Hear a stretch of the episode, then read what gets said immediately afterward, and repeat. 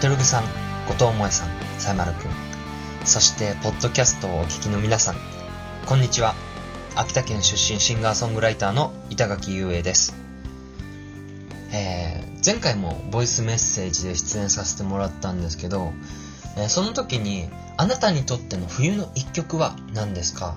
えー僕が今カバーする曲を、冬にカバーする曲探しているので、あなたにとっての冬の一曲を教えてください。っていう風に、えー質問させてもらったんですよ。で、その時に、マトログさんファミリーでこう話してくれたんですけど、まさか爆竹のスノーホワイトがね、一曲目に出てくるなんてね、そこ想定外でした。さすが、後藤萌さんだなと。えー、多分あの曲は、原曲多分すごいロックな曲ですよね。なので僕普段アコースティックギター一本で弾き語りしているので、ちょっと歌うのは厳しいんじゃないかなというふうに思ったんですけど、えその次に挙げてくれたね、TM レボリューションのホワイトブレス。あの、凍えそうな季節に奇妙っていうやつですね。あの曲だったら、原曲はロックだけど、アコースティックギターアレンジ、面白いんじゃないかなっていうふうに思ったので、えー今度チャレンジしてみたいなというふうに思いました。えーこう候補挙げてくれてありがとうございます。参考にさせていただきます。えーということでね、ここまでが前回までのお話なんですけど、えー実は僕ね、11月21日に秋田にどうやら帰れそうだと。で、その時に、えーどうやらポッドキャストの収録もできそうだ。ということで、えーこうやってボイスメッセージじゃなく、ちゃんとマテルグさんとこう対面してスタジオの中で収録ができそうということで、えー次回はちゃんとこう出演できるんじゃないかなと思います。えー僕自身もね、すごく楽しみにしているので、えーぜひ皆さんもこう楽しみにしてもらえればなというふうに思います。うん、ということで、えー今回はボイスメッセージの出演になりました。秋田県出身シンガーソングライターの板垣雄英でした。ではぜひ次回お楽しみにください。お楽しみにください。おなお楽しみにしてください。えーということでありがとうございました。板垣雄英でした。じゃあまた会いましょう。せばまず。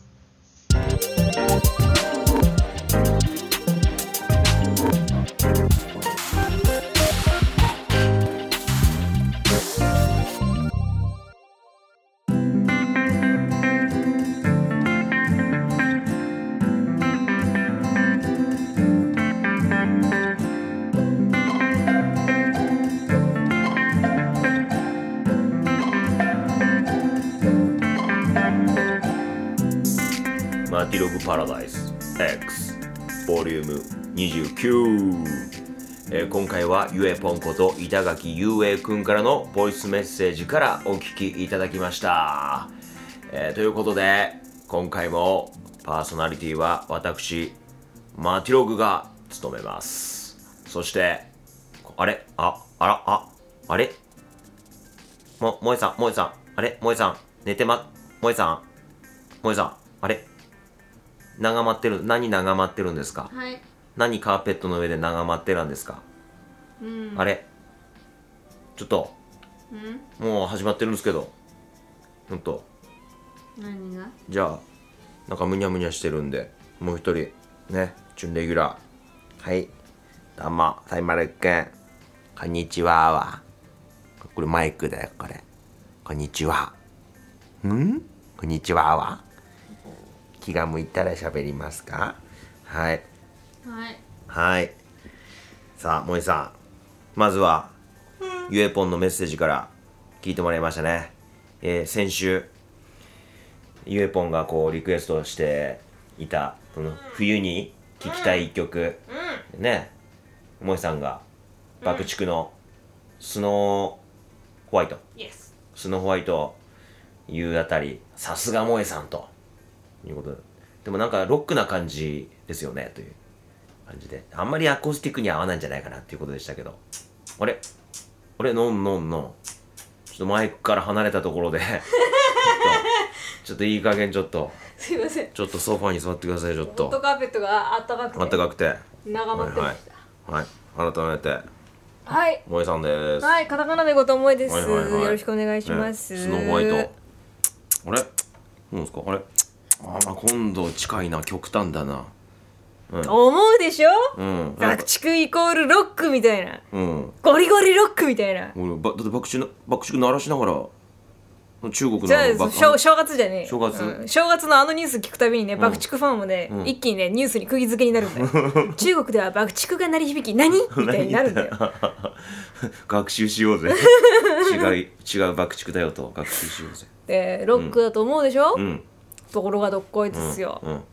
むしろアコースティックギターの方が合うんじゃないかというぐらい、うん出だしもですね、うんまああの音はエレキギターの音ですけど、うんそこから始まり歌が入りアコースティックギターも重なりみたいな感じなので、うんむしろ爆竹の中では、うんアコースティックギター1本で歌うのにちょうどいいんじゃないかという曲ですねまあじゃあ先週に引き続いて今週もうんスノーホワイトうん推しということですね推しですうね、んもうさっき洗濯物干しながら、うんずーっと歌ってましたね聞いてたね歌ってたうねんなんかオリエンタルな感じで確かにアコースティックバージョンも合うというかもうあアコースティッうんクの要素ふんだんにあるでしょあったねやっぱねよかったねうんそこは爆竹はさすがなところで、まああの気になったらウィキペディア先生にも調べてみてくださいよ、ジャンルのところの多さ、うんね、ロックがあったり、テクノがあったり、まあ、ほんとね、うんいろんな音楽ジャンルまあてかジャンルってのがないんだよねやっぱりこうさ爆竹は爆竹っていうジャンルなんだよねだからこうやっぱりこううーんまあ音楽のことよくわかんないけどやっぱり音楽やるからにはきっとそういうジャンルでくくられるっていうことではなくて板垣雄英は板垣雄英っていうジャンルみたいななんかそういうところに行ってほしいよねたまにいるよね、うん、職業職業をマテログなんでって例えば俺がさ、言うみたいな感じでさ、んそうい言う言っちゃう人いるよねたまにねいますねうん職業自分の名前、はいうん何々っていう職業だと思ってますからってちょっとなんかすごい寒気がするというかあれなんだろう えってえジャンルは俺みたいなことダメ受け付けないタイプですか受け付けないとは言わないですけど、んちょっとなんか虫図うん MUSHIZU かけ虫駆け抜け図てる 虫図が駆け抜けてる感じでする よねまあ今みたくその第三者が、ねあそう一自分で言っちゃダメだよね一ファンが言うんだったらいいけど、それはそう桜井敦さんそんなこと言うの言わない言わないっしそんなこょと言わない言わないっしょただただ、うんひたすらその曲の世界観をうんどう表現するかっていうところにこだわり、そしてもう指先一本髪の毛の一本一本全てにこう神経が行き届いてる感じ、ごめんね今年の年末のライブ行かせてあげれなくていやいやいやいやいやいやいや武道館ライブいいんですいいんです、まあ、説明しますとですね、爆竹は12月29日に、えもう何年目 ?1516 年えもうそんななるかな、んになるんですけどもう毎年年末12月29日は日本武道館、ん選挙ソールドアウト もう 誰に誰に感謝したのいや あの爆竹ファンなんかあのこれを聞いてるほ爆ら竹ファンにああいううんライブうでん即時、あ完売するとさ、うんソールドアウトだけじゃなくてう「んうんサンキューソールドアウト」って書いてあるじゃないですかそうなのうんうんあそれをちょっと言っただけなんですけど、まあ、毎年末ね、うんずっとそれも完売してるそんな、まあ、毎年年末恒例のライブがありまして、んもう1回目からずっと行ってるんですけど、まあ今年はだってん才丸くんがうん生まれましたから、しょうがないですしょうよ。がないですか、うん来年行こうかでも爆音だからなそう音赤ちゃん音は赤ちゃダんのメ音は耳にねそうそうそう危ないのでないですよねもしかしたら3人で初めての東京旅行になるかもしれないね。うんねとあのだいぶ脱線したんですけど、うんほっとくとずーっと、はい今回の「マッチパラ」は爆竹の話になりますよ。うん来週さゆえぽんがさ、ん直接スタジオにうんうん来るからさ久しぶりに秋田に帰ってくるからさ、はいなんかあああの教えてあげればその爆竹の魅力をいいの、ちょっとスノーホワイトをさ、んレクチャーすればいいじゃんあらねもうそう今夜ね雪降上ってるから京来週上だ京してて、ね暮れに帰ってくる時、秋田、まあ、近づいてくるとだんだん雪景色になってくるわけですよ、そこで必ずん聞く、 聞くそうなんだスノーホワイトねそうでああ桜井さん雪国の美しさを分かっているなーって思いながらこう帰ってきて秋田に着いてああ今年もライブも見れていい年だったなさあ正月ゆっくり過ごすかみたいな欠かせない一曲なんですよねあ止まらないですけどいいんですいかやいいよいいよ爆竹がいなかったらね爆竹さんがいなかったら今の自僕ら分いないですね多分会ってないからね合ってない会っねてないでしょ合ってないいですねうんねはいあると思いますそうだよねえー今回はですね、あのちょっと編集する時間がないのであはいあんまり長く撮りたくないっていうのが正直なところでもう本当にほほぼノー編集で撮ってたし、もう最もこう効率のいい撮り方をしたいなあそういう余計な相づちももう全くカットせずにそのまま使うんでちょっとねいろいろやることがねパパ忙しいわねいやいやいやいやいや別に忙しくはないんだけどねちょっとまあそういう週もあっていいんじゃないかということで、えーゆえぽんが来週来てくれるとはすいごく楽しみですね、まずねお待ちしてますよお待ちしてますねあれ初めてサイマルくんうんそうだねと会うんじゃない会うんだねね楽しみだね楽しみにしててくださはいさあそして、えーこの番組のもう一人の準レギュラーなんか今な何隣でスマホをいじってて、うんなんかちょっとデータ出そうとしたらすげえなエエロロエロ画像でエ出てきロた画像っていうかツイッターでツイッターでほら勝手にさ、エロいエロいサイトみたいなのからフォローされて、勝手に出てくんのよこれ何これカップル誕生公式アカウント女性と出会いがない人ずっと彼女がいない人、合コン外れが多い人今すぐ無料ダウンロード恋活アプリ、タップル登場あタップル誕生うんでなんかホットパンツっていうのあの、ジーンズのさジーパンのさ、短パンみたいなやつ、はいはいうん、でちょっとこうちぎったような感じの、 ねでへそ出しルックで肩出して、上に着てる服がベージュっていうか肌色だからうん、裸に見えた裸に見えた、うん、でベッドで横たわってちょっと誘ってる感じのね、女の子が映だってこれたまたま出ただけだってたまたまじゃないでしょこれだってたまたまだってその人がこう見てるものの傾向を勝手になんかこそういう本さ気でサーチして本気でエロいのはプライベートモードで見てるから、ちょっと履歴残んないようにしてっからよ全部消してっからよ本当にう 用意周到、さあマティパラ X、この番組ではツイッターのアカウントを設けてますよ、マティパラ X ですアットマーク MATIPARAX ですね Gmail も解説してます。ついでに言っときますが、えマティパラ x アットマーク gmail.com こちらも同じく matiparax アットマーク gmail.com です。こちら宛てにメールを送ってください。そしたらほぼ確実に読まれます。で、えー、Twitter の方も、まあ、リプライとかしてもらえればですね、えっ、と、マティパラ X のアカウントの方でリツイートさせてもらったりしてるんですけども、えーこの写真も確かリツイートしたはずですよね。先週話題になったヒデッキーが、あの、無事、ね、ご主人様のはい出産を迎えられるようにと、はい無事元気な赤ちゃんが誕生するようにという願掛けの意味も込めて神様に祈りを捧げるという意味を込めて祠を作ったとでその祠にぴったり合うようなあの鳥居も作るっていうような話をしてたじゃないですかほんであ俺まだリツイートしてなかったかなしかしね、うん最新のね、うんツイートにねああ本当だ 本当ださらにあ今リツイートしよう祠をグレードアップしましたけどこのこのまずはほらこのこれから研究しましょうかこの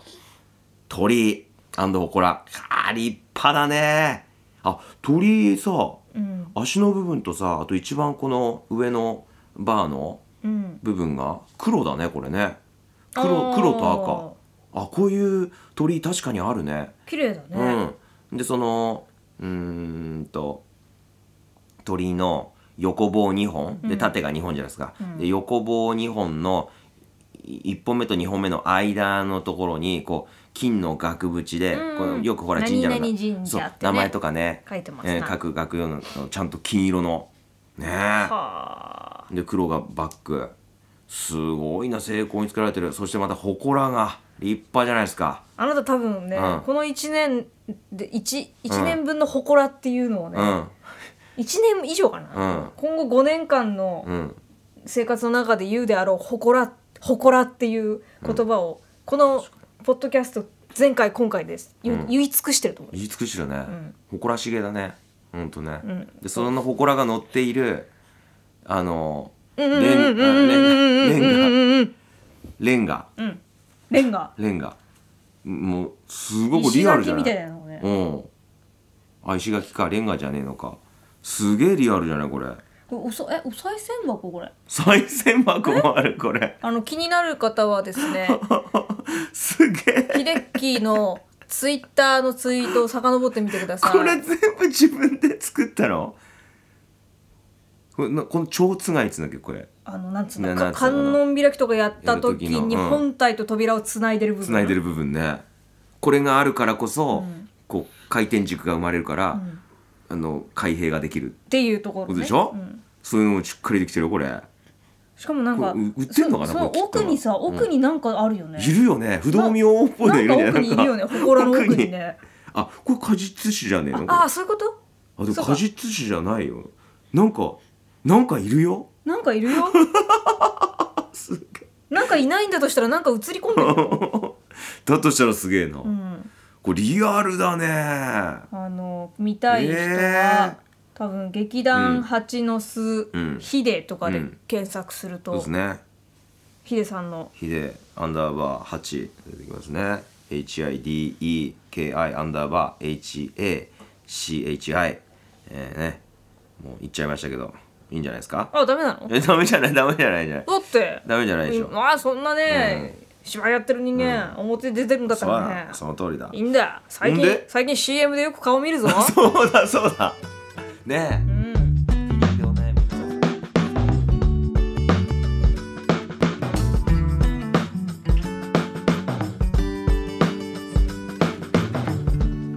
えっ、とでなちみ何言いたかったのさっき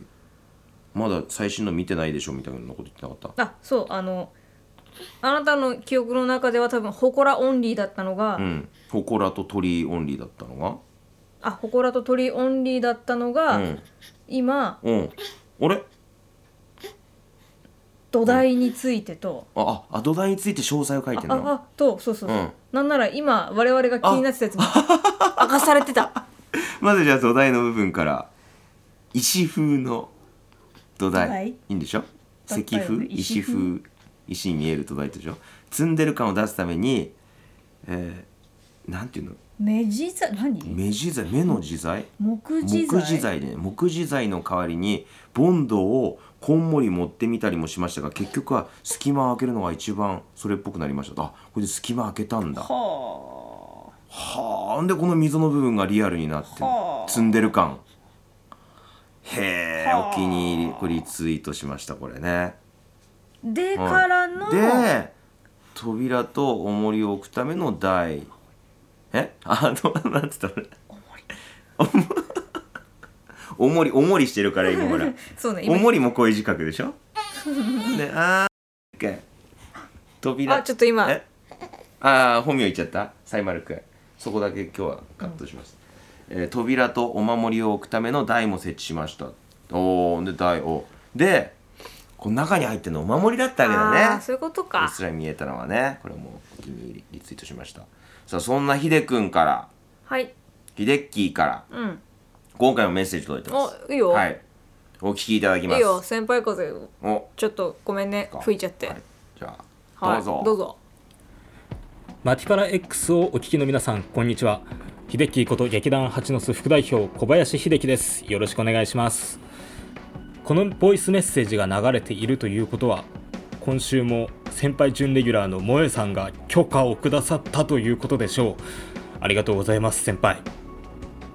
えー僕はあのしばらくスタジオの方に行ってないのであの話したいこといろいろあるんですよあの前回話題に出てたあのマッティさんおかゆ屋さんで働いてたんですかっていう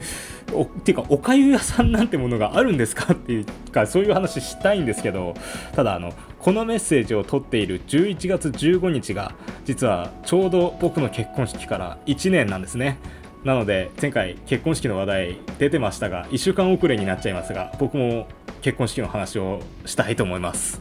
はいうちはあの120人ぐらい呼んだんですけど、まあ、一流芸能人のマッティさん萌えさんからしたら120人なんて大したことないかもしれませんが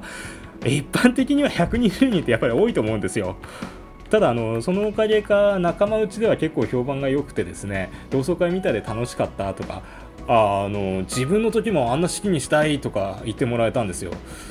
ただこれは後輩たちに悪影響を与えてしまったんじゃないかなとあれは決してモデルケースではないぞと結構金かかるぞと 思ってるんですね はいで前回大事なこととか気をつけることっていう話でしたけどうーん僕はあの式場のスタッフさんとちゃんと話をして考えを自分の考えを伝えるって大切だと思うんですよ僕らの時披露宴のテーマカラーが赤と青だったんですけどそれあの結婚指輪の石の色で僕が誕生石7月の誕生石のルビーで赤でうちの主人がその反対の色でありながらルビーと同じ鉱物であるサファイアで青なんですねそれそしたらあのフローリストさんがじゃあ赤と青のつなぎとして白とか黄色とか緑の花とか混ぜましょうかって言ってくれたんですやっぱ反対の色なんでただあのそこまで混ぜちゃうと赤と青って言えるのかなって僕が思ってしまってで例えばなんですけど会場を真ん中からバッツリ赤と青に分けるってどうですかって言ってみたらあのできますけどかなり奇抜になりますよと。もし途中でやっぱりピンクにしたいなーとかになったらあの変えますんですぐ行ってくださいって言われましてただあのいろいろ話をしていくうちにあのフローリストさんの方からあのお二人には普通の披露宴っていうのは合わない気がしてきましたもしお二人が途中でピンクがいいって言ってもの僕があの全力で止めますって言ってくれましてね、そこら辺の話とかも司会者の方とかにも事前に話をしておけばちゃんと式の中で説明してくれるのでそうすればあの多少奇抜だったり多少無茶なことをやっても説明があれば許されるんじゃないかなと思いますはいその他にも劇団の先輩からあのアドバイスをもらったのがあの基本的には全部嫁さんの言う通りにしろと絶対に反対するなと一生それでネチネチ言われるからとただ何でもいいって言っちゃうと真剣に考えてないって怒られるからちゃんと話は聞けって言われましたねうんでも僕あのーファッションセンスとかが全然ないのであのドレスどっちがいいって言われても本当に分かんないんですよ真剣に考えてはいるんですけどただそこでどっちでもいいよって言っちゃうと投げやりだってなっちゃうんでどっちでもいいじゃなくてどっちもいいから決められないっていうようにしてました言い方一つで印象ってやっぱり違うものがあるんでただあの ここでこんなこと言ってあの後で怒られるかもしれないですけどはいあの本当はもっと言いたいこといっぱいあるんですけどちょっと長くなっちゃったんで今回また何かの機会まで取っておくということであー今日はこの辺にしておきますはいあお腹の子供はまだでまだ出てきてませんあのスーパームーンに引っ張られて出てくるかなって思ったんですけどあのまだでしたああとこれもあの前回ゆえぽんさんが言ってたあの路上ライブで歌う「冬の歌は何がいいか」って言ってましたけど僕は昔内村プロデュースという番組で出した「ノープラン」の「一人ぼっちのジングルベル」がいいと思いますクリスマスはあのやっぱりロマンチックな曲とか切ない曲が多いですけどそんな中であえて独り身の寂しさを力強く面白おかしく歌い上げるっていうのもいいんじゃないでしょうかというわけで、えーすいませんあの1週間ずれて前回と同じ話題になってしまったのでスタジオでコメントつけづらいと思いますがここでスタジオにお返しします秀樹こと小林秀樹でした長々と失礼しましたセバマンツーはい。デッキありがとう。はい。そっか。結婚記念日がこの間だったんだね。ね、うんおめでとうおめでとう。ここの間っていうか、撮ってる今日え15日 ?15 日。今日だよ。あ、昨日か。昨日か、そうか、コそメうンか。トを取ってる日ってことはいはいですはいねあ。おめでとう、おめでとう。いやーいい式だったないいい式だったね。ああ、そんな、いろんな話し合いがね、行われてたとはね。大事大事大事だね。うん、あどなっちたもどっちでもいいって言っちゃう、どっちでもいいじじゃなくて、どっどっちちももいいいいから決めらんないと。うんそっか、言葉一つでね、ニュアンスは変わる大ね事だね大事だねうーんどうでしたかサイマルくんがよだれでべちょべちょですうんよだれねでねもうねで今これ蝶々のおもちゃね子供チャレンジを始めたんですけどね、はいベビーチャレンジってなあれ、子供チャレンジの赤ちゃんバージョン最初の教材が届きました蝶々のおもちゃ羽触るとねバリバリバリバリバうん、バリバリバリリバリってねうーんあーあーあーあーあーそうそうヒデッキーの誕生日の時に撮ってもらった、んあの高橋宏さんに撮ってもらった2人の笑顔の写真がさ最高にいい写真だったよねあその結婚金結婚式でね、うんうんうんた誕生日じゃなくてねうんなんつった俺誕生日ってあもう全然今日集中してないですねもうね結婚結婚式の時言って、ねうん、、そうそうすごいいい写真だったねいい写真でしたね。うーん。えー、そうですか。スーパームーンの引力に引っ張られて 出てくるかと思ったなって。あでも、うん私もうん。おー。その時はうん。うん。うん。あのうーん。今本名言ったからもう一回言うね、うん。うん。いやでも私もうん。サイマルくんの時、うん。予定日が満月の日だったんうで、ん。うん。出てくんじゃねえかと思いましたうん。うん。ねえ。実際にはその数日後だったけどだって今思えばさ、ん多分受精した日も さ満月の日だったよねそうかもねそうだよね月の力っていうのはこれほどまでにこの生命と関わってるんだねうーんうーんさあ今るくん満月の満月の日は狼になるんですか今るくんうわー縦だっこ縦だっこはいえー、ヒデッキーからあのついさっきうん追伸でメール来ててはいほこらバージョンアップしました」っ て、うんね、さっき触れたんでよかったですねなかなか言わないよねあの、うん祠をバージョンアップうんほこらってああいう字書くんだなってね初めて分かったもん、 Windows をバージョンアップとかじゃないもんね、うんほこ祠をだからねらね無事秀樹のところのねうんお子さんが無事誕生しますことを心から祈っておりますしてますはい祠の方に向かって我々の手を合わせましょうかあ今日たまたまね三好神社行ってきましたから、今日はそうでしたねうん、我々の無事とうんそしてプラスして、うん秀樹んとこのお子さん無事誕生するようにと、はいお願いしてきましたんで待ち遠大しい丈夫ねうんちょっと欲しいですね、うんええじゃあ今日はこの辺にしときますかそうねそろそろはい晩ご飯を作らないとはいいけないので、はい、えー来週は先ほどもお伝えしましたようにゆえぽんがうん直接来てくれますゆえぽんがやってくくるるってくる秀樹からはおそらくまたボイスメッセージもうもしかしたらでももうそんうんななあ状態じゃないかもよその時あの送んなくていいうんからうんうんうねんうんうんぜ一生言われるようん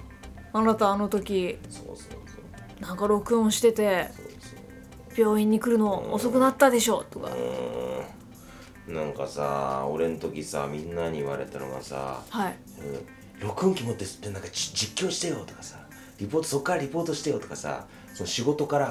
は離れさせてくれないのねえ何の時え出産の時よだからえそうなのそうそうそう